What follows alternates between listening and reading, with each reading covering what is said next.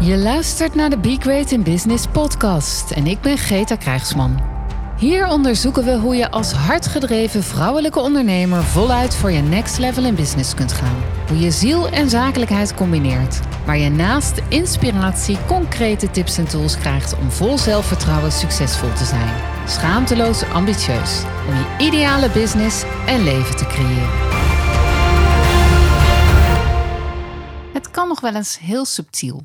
Zo'n opmerking die gewoon lijkt, maar toch heel kwetsend en kleinerend is.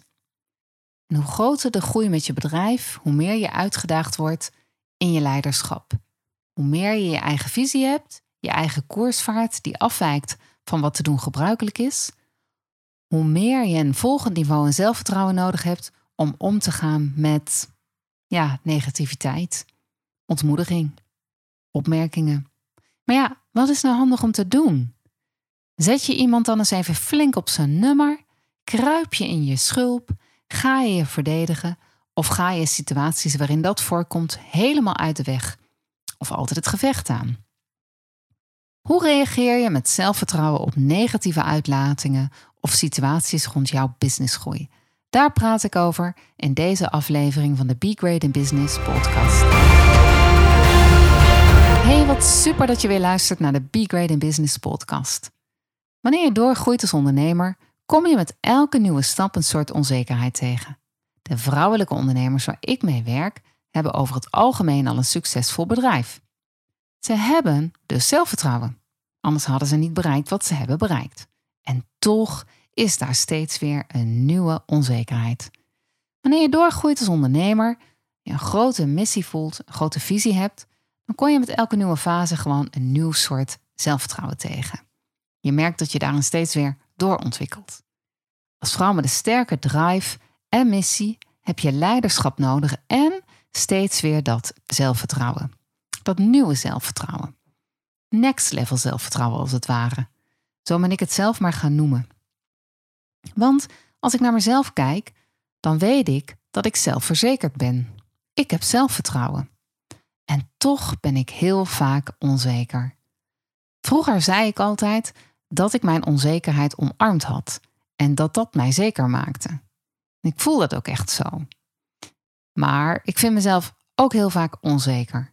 Soms heb ik daar ook wel last van, maar als ik mezelf dan weer toesta onzeker te zijn, dan ben ik er oké mee. En ik ben niet onzeker. Ben is een staat van zijn, een onveranderende toestand. En dat is het niet. Ik voel me dan onzeker. Het volgende moment voel ik me weer zeker. Jaren geleden organiseerde ik een event voor vrouwen, het Spring-event. Het was goed bezocht. Het ging over jezelf laten zien als vrouw, als vrouwelijke ondernemer of als vrouwelijke werknemer. omdat je, ja, je een ambitie had en daarin door wilde groeien, dan moest je dat ook kenbaar maken. Althans, dat was de uitnodiging. En er zat een hele zaal vol met geweldige vrouwen. En toen ik vertelde over die onzekerheid, moest er iemand huilen. En dat raakte mij enorm. En er waren meer vrouwen met tranen in hun ogen. Ja, ik natuurlijk ook toen. En ik dacht, wow, wat is dat toch herkenbaar, die onzekerheid. En dat je buiten je comfortzone gaat en ja, gewoon te maken krijgt met, onze met, met weerstand. En voor jou is het wellicht ook herkenbaar. Ik heb echt geleerd om mijn onzekerheid te omarmen. Onzekerheid is ook een zekerheid, zeg ik dan maar.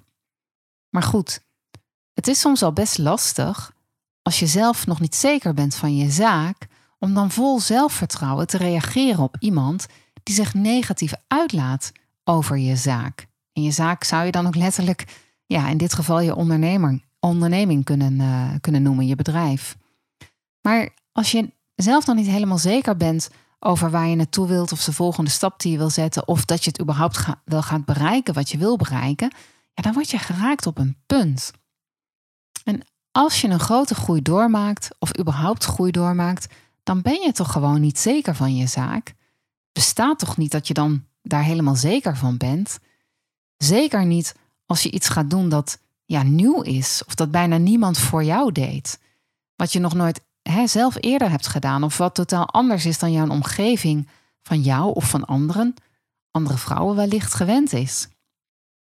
En En ik merk dat voorbij een bepaald punt je dat steeds vaker tegenkomt. En het kan natuurlijk voor iedereen een ander punt zijn. Want in hoeverre wat jij doet anders is of afwijkend is van jouw omgeving, heeft natuurlijk alles te maken met de omgeving waarin jij je bevindt.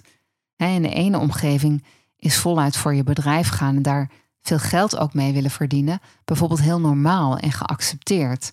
En in de andere omgeving is dat totaal niet geaccepteerd. Um, ik herinner me ooit een vrouwelijke ondernemer waar ik mee werkte, die gewoon van haar schoonmoeder op haar kop kreeg, omdat ze haar man vroeg ook mee te helpen in het huishouden. En dat is nog niet eens zo lang geleden. En ja, zij, zij liep echt tegen een enorme weerstand uh, op. En ja, omdat ze gewoon ook tijd voor haar eigen bedrijf wilde hebben. En ja, die weerstand die zij ondervond, daar moest ze zich wel tegen wapenen op een manier die ja, voor haar acceptabel was en voor haar omgeving. Wat ik wel merk is dat wanneer je als vrouwelijke ondernemer een bepaalde groeigrens overgaat, dan kan dat in omzet zijn, maar ook in identiteit. Of met je missie, je visie op je vakgebied of als expert. Dan wordt je groep, de groep van gelijkgestemden, wordt gewoon anders. En soms wordt die ook echt kleiner.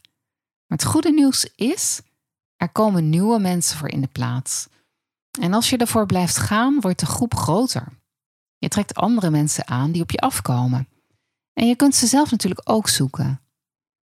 Ik heb met het jaarprogramma dat ik leid, Bloom Executive, en de mastermind die daarbij zit, heel bewust een ruimte gecreëerd voor gelijkgestemde, ambitieuze vrouwelijke ondernemers.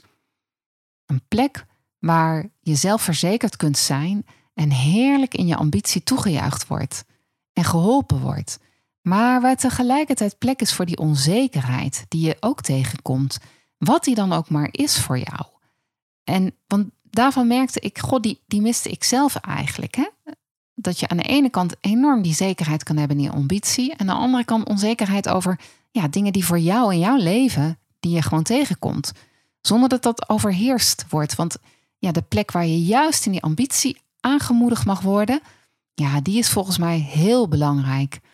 En dan, dan kun je ook oplossingen aangereikt krijgen of zoeken die je ambitie gewoon waarmaken op een manier die bij jou past. Want dan wordt het vernieuwend. En denk je nu, oh, dat is interessant? Nou, stuur dan gewoon eens even een berichtje via team at begreatinbusiness.nl.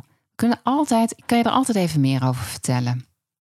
Maar even terug naar dat met zelfvertrouwen reageren op negativiteit rondom je groei of ontmoediging, sarcasme of kritiek.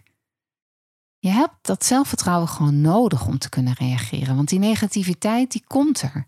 Je herkent het vast en ja, om je missie te volbrengen, je impact te vergroten, heb je dat zelfvertrouwen om te reageren wel nodig. Het is best een flinke taak. En mijn ervaring is dat het werken blijft. Ja, hoe zelfverzekerd je ook bent. Oké, uitzonderingen daar gelaten, want die zijn er natuurlijk altijd. Sommige mensen herkennen zich er gewoon echt totaal niet in. Nou ja, dat is natuurlijk ook prima. Maar als je, als je net als mij je daar wel in herkent, ja, dan is dat gewoon iets waar je steeds weer aan wil werken om een volgende stap te zetten. Want als het je iets waard is, de impact die je wilt hebben met je business, het verschil dat jij wil maken, het vuur dat jij voelt, dat je wilt verspreiden om invloed te hebben en een positief verschil te maken, ja, dan is dat iets wat je steeds weer uitdaagt. Het zelfvertrouwen, het vertrouwen, dat je het kunt en de oplossingen vindt, de tijd, het geld, de relaties, alles wat je maar nodig denkt te hebben voor die groei en om om te gaan met onbegrip, negativiteit en zelfs haters als jij steeds verder groeit. Op social media ja, moet je best wel bestand zijn tegen haters die er ook gewoon zijn. Uh, als je iets zegt wat echt een beetje afwijkt van de norm. Want als je ja, niet zeker van je zaak bent, dan overwin je dus met zelfvertrouwen, ja, weet je, dat soort negativiteit om de zaak zeker te maken. En dan is de groeistap gezet en dan kun je door naar de volgende fase. Ken je het boek Oei ik groei? Ja, daar moest ik aan denken toen ik dacht, wat, wat wil ik vertellen over, over dit gevoel? Ja, dat boek dat gaat over die moeilijke fase die een baby doormaakt voordat er een groeisprong komt. dan zijn er allemaal nieuwe dingen, nieuwe, nieuwe dingen die die baby leert. En ja, een nieuwe fase breekt aan. En hoe je de moeilijke fase herkent en hoe je je baby kunt helpen zodat hij die nieuwe fase in kan gaan, daar gaat het boek over. Dat klinkt herkenbaar, toch? Ja, ik weet niet hoe het jou vergaat, maar er zijn tijden dat ik ontmoedigd word door mijn eigen worsteling en ongemak. En als ik dan niet oppas, dan geef ik het op.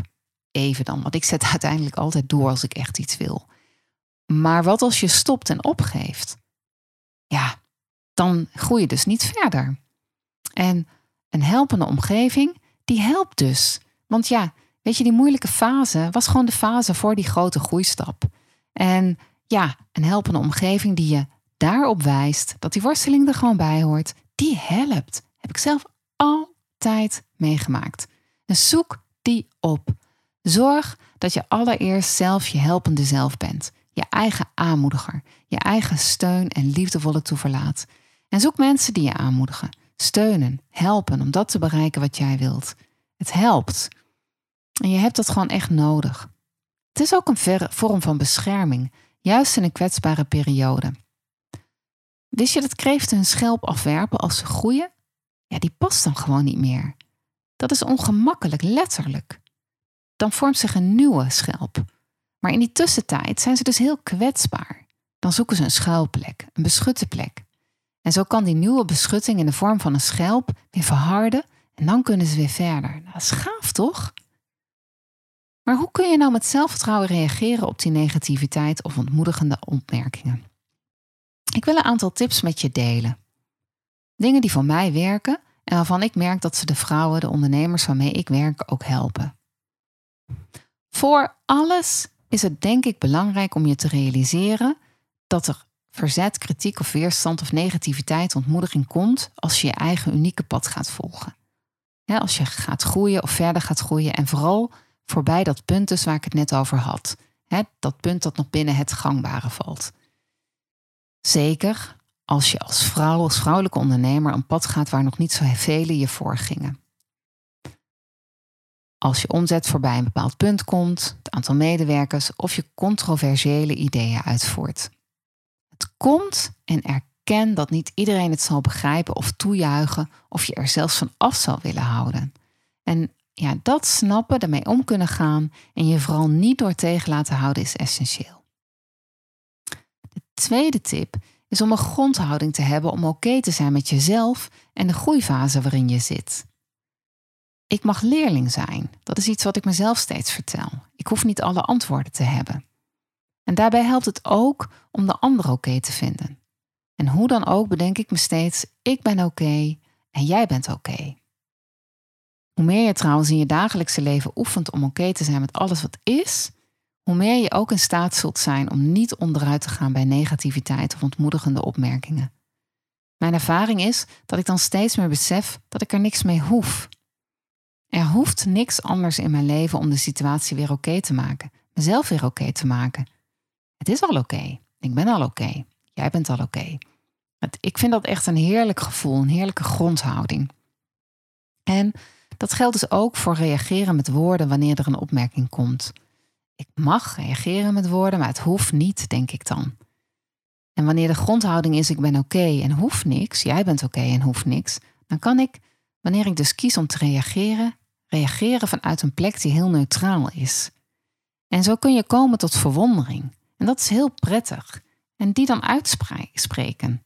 Vragen stellen. Joh, wat bedoel je eigenlijk met deze opmerking? Wat maakt dat jij dat zo ziet? Dat is ook een mooie vraag. En stel dat iemand tegen je zegt: Ga jij in een recessie uitbreiden met je bedrijf? Dat is onmogelijk.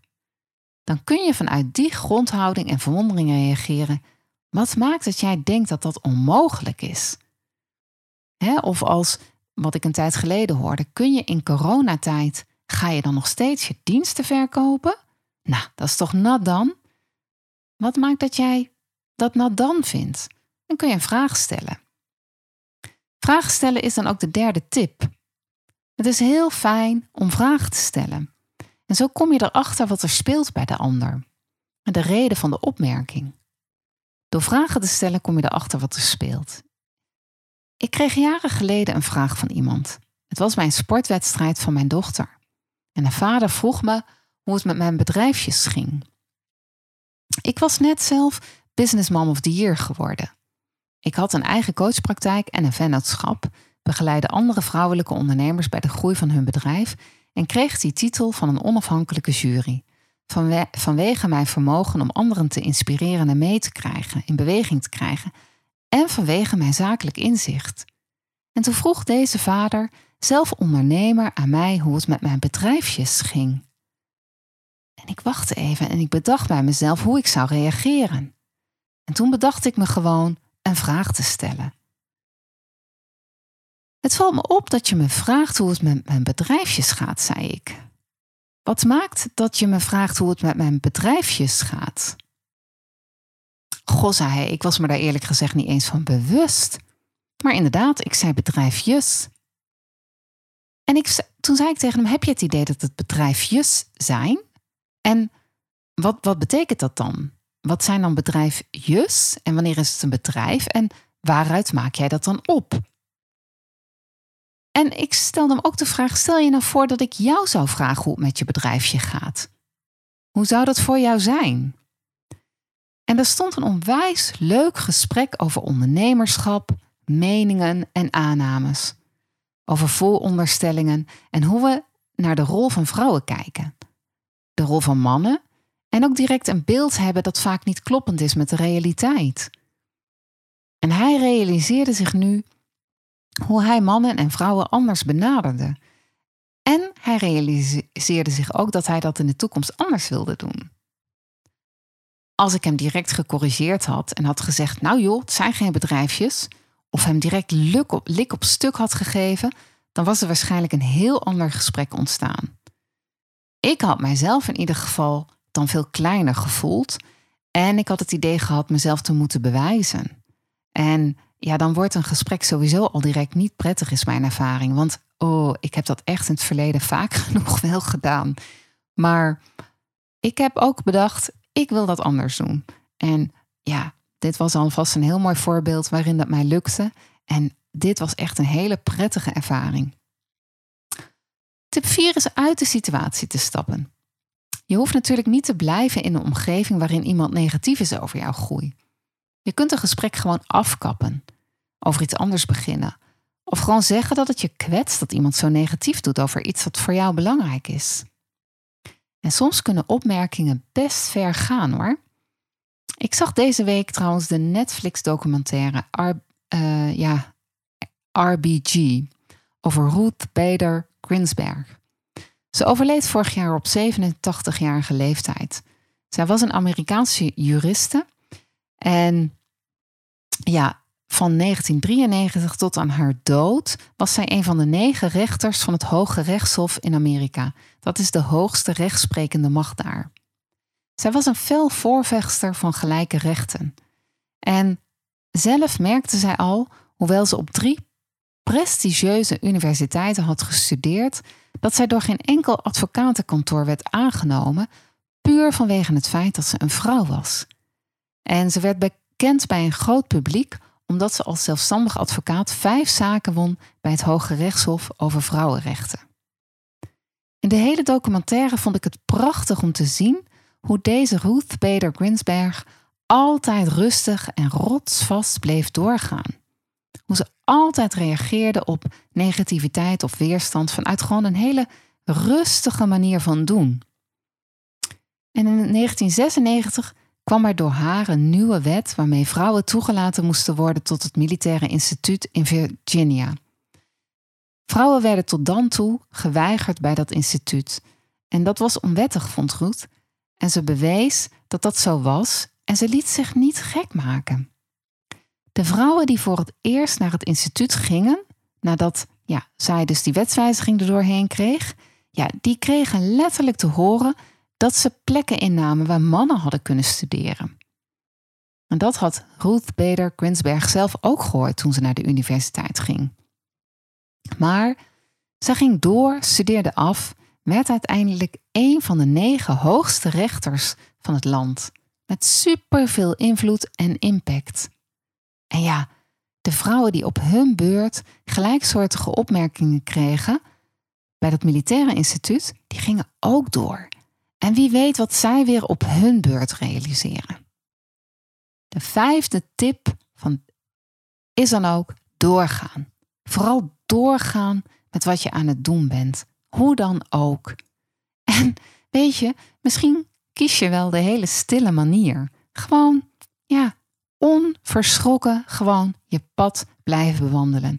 Misschien, misschien, denk ik wel eens, is dat nog wel de meest krachtige manier van reageren vol zelfvertrouwen. Gewoon doorgaan.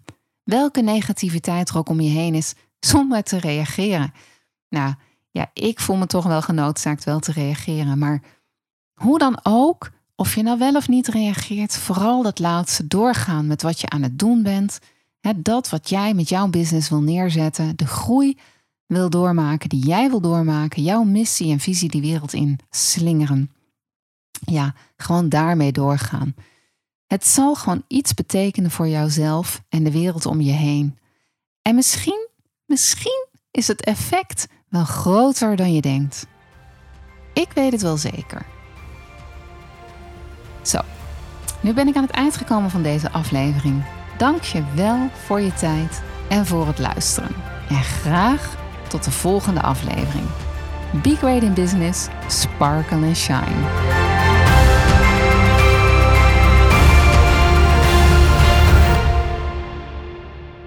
Dankjewel voor het luisteren naar deze podcastaflevering van Be Great in Business.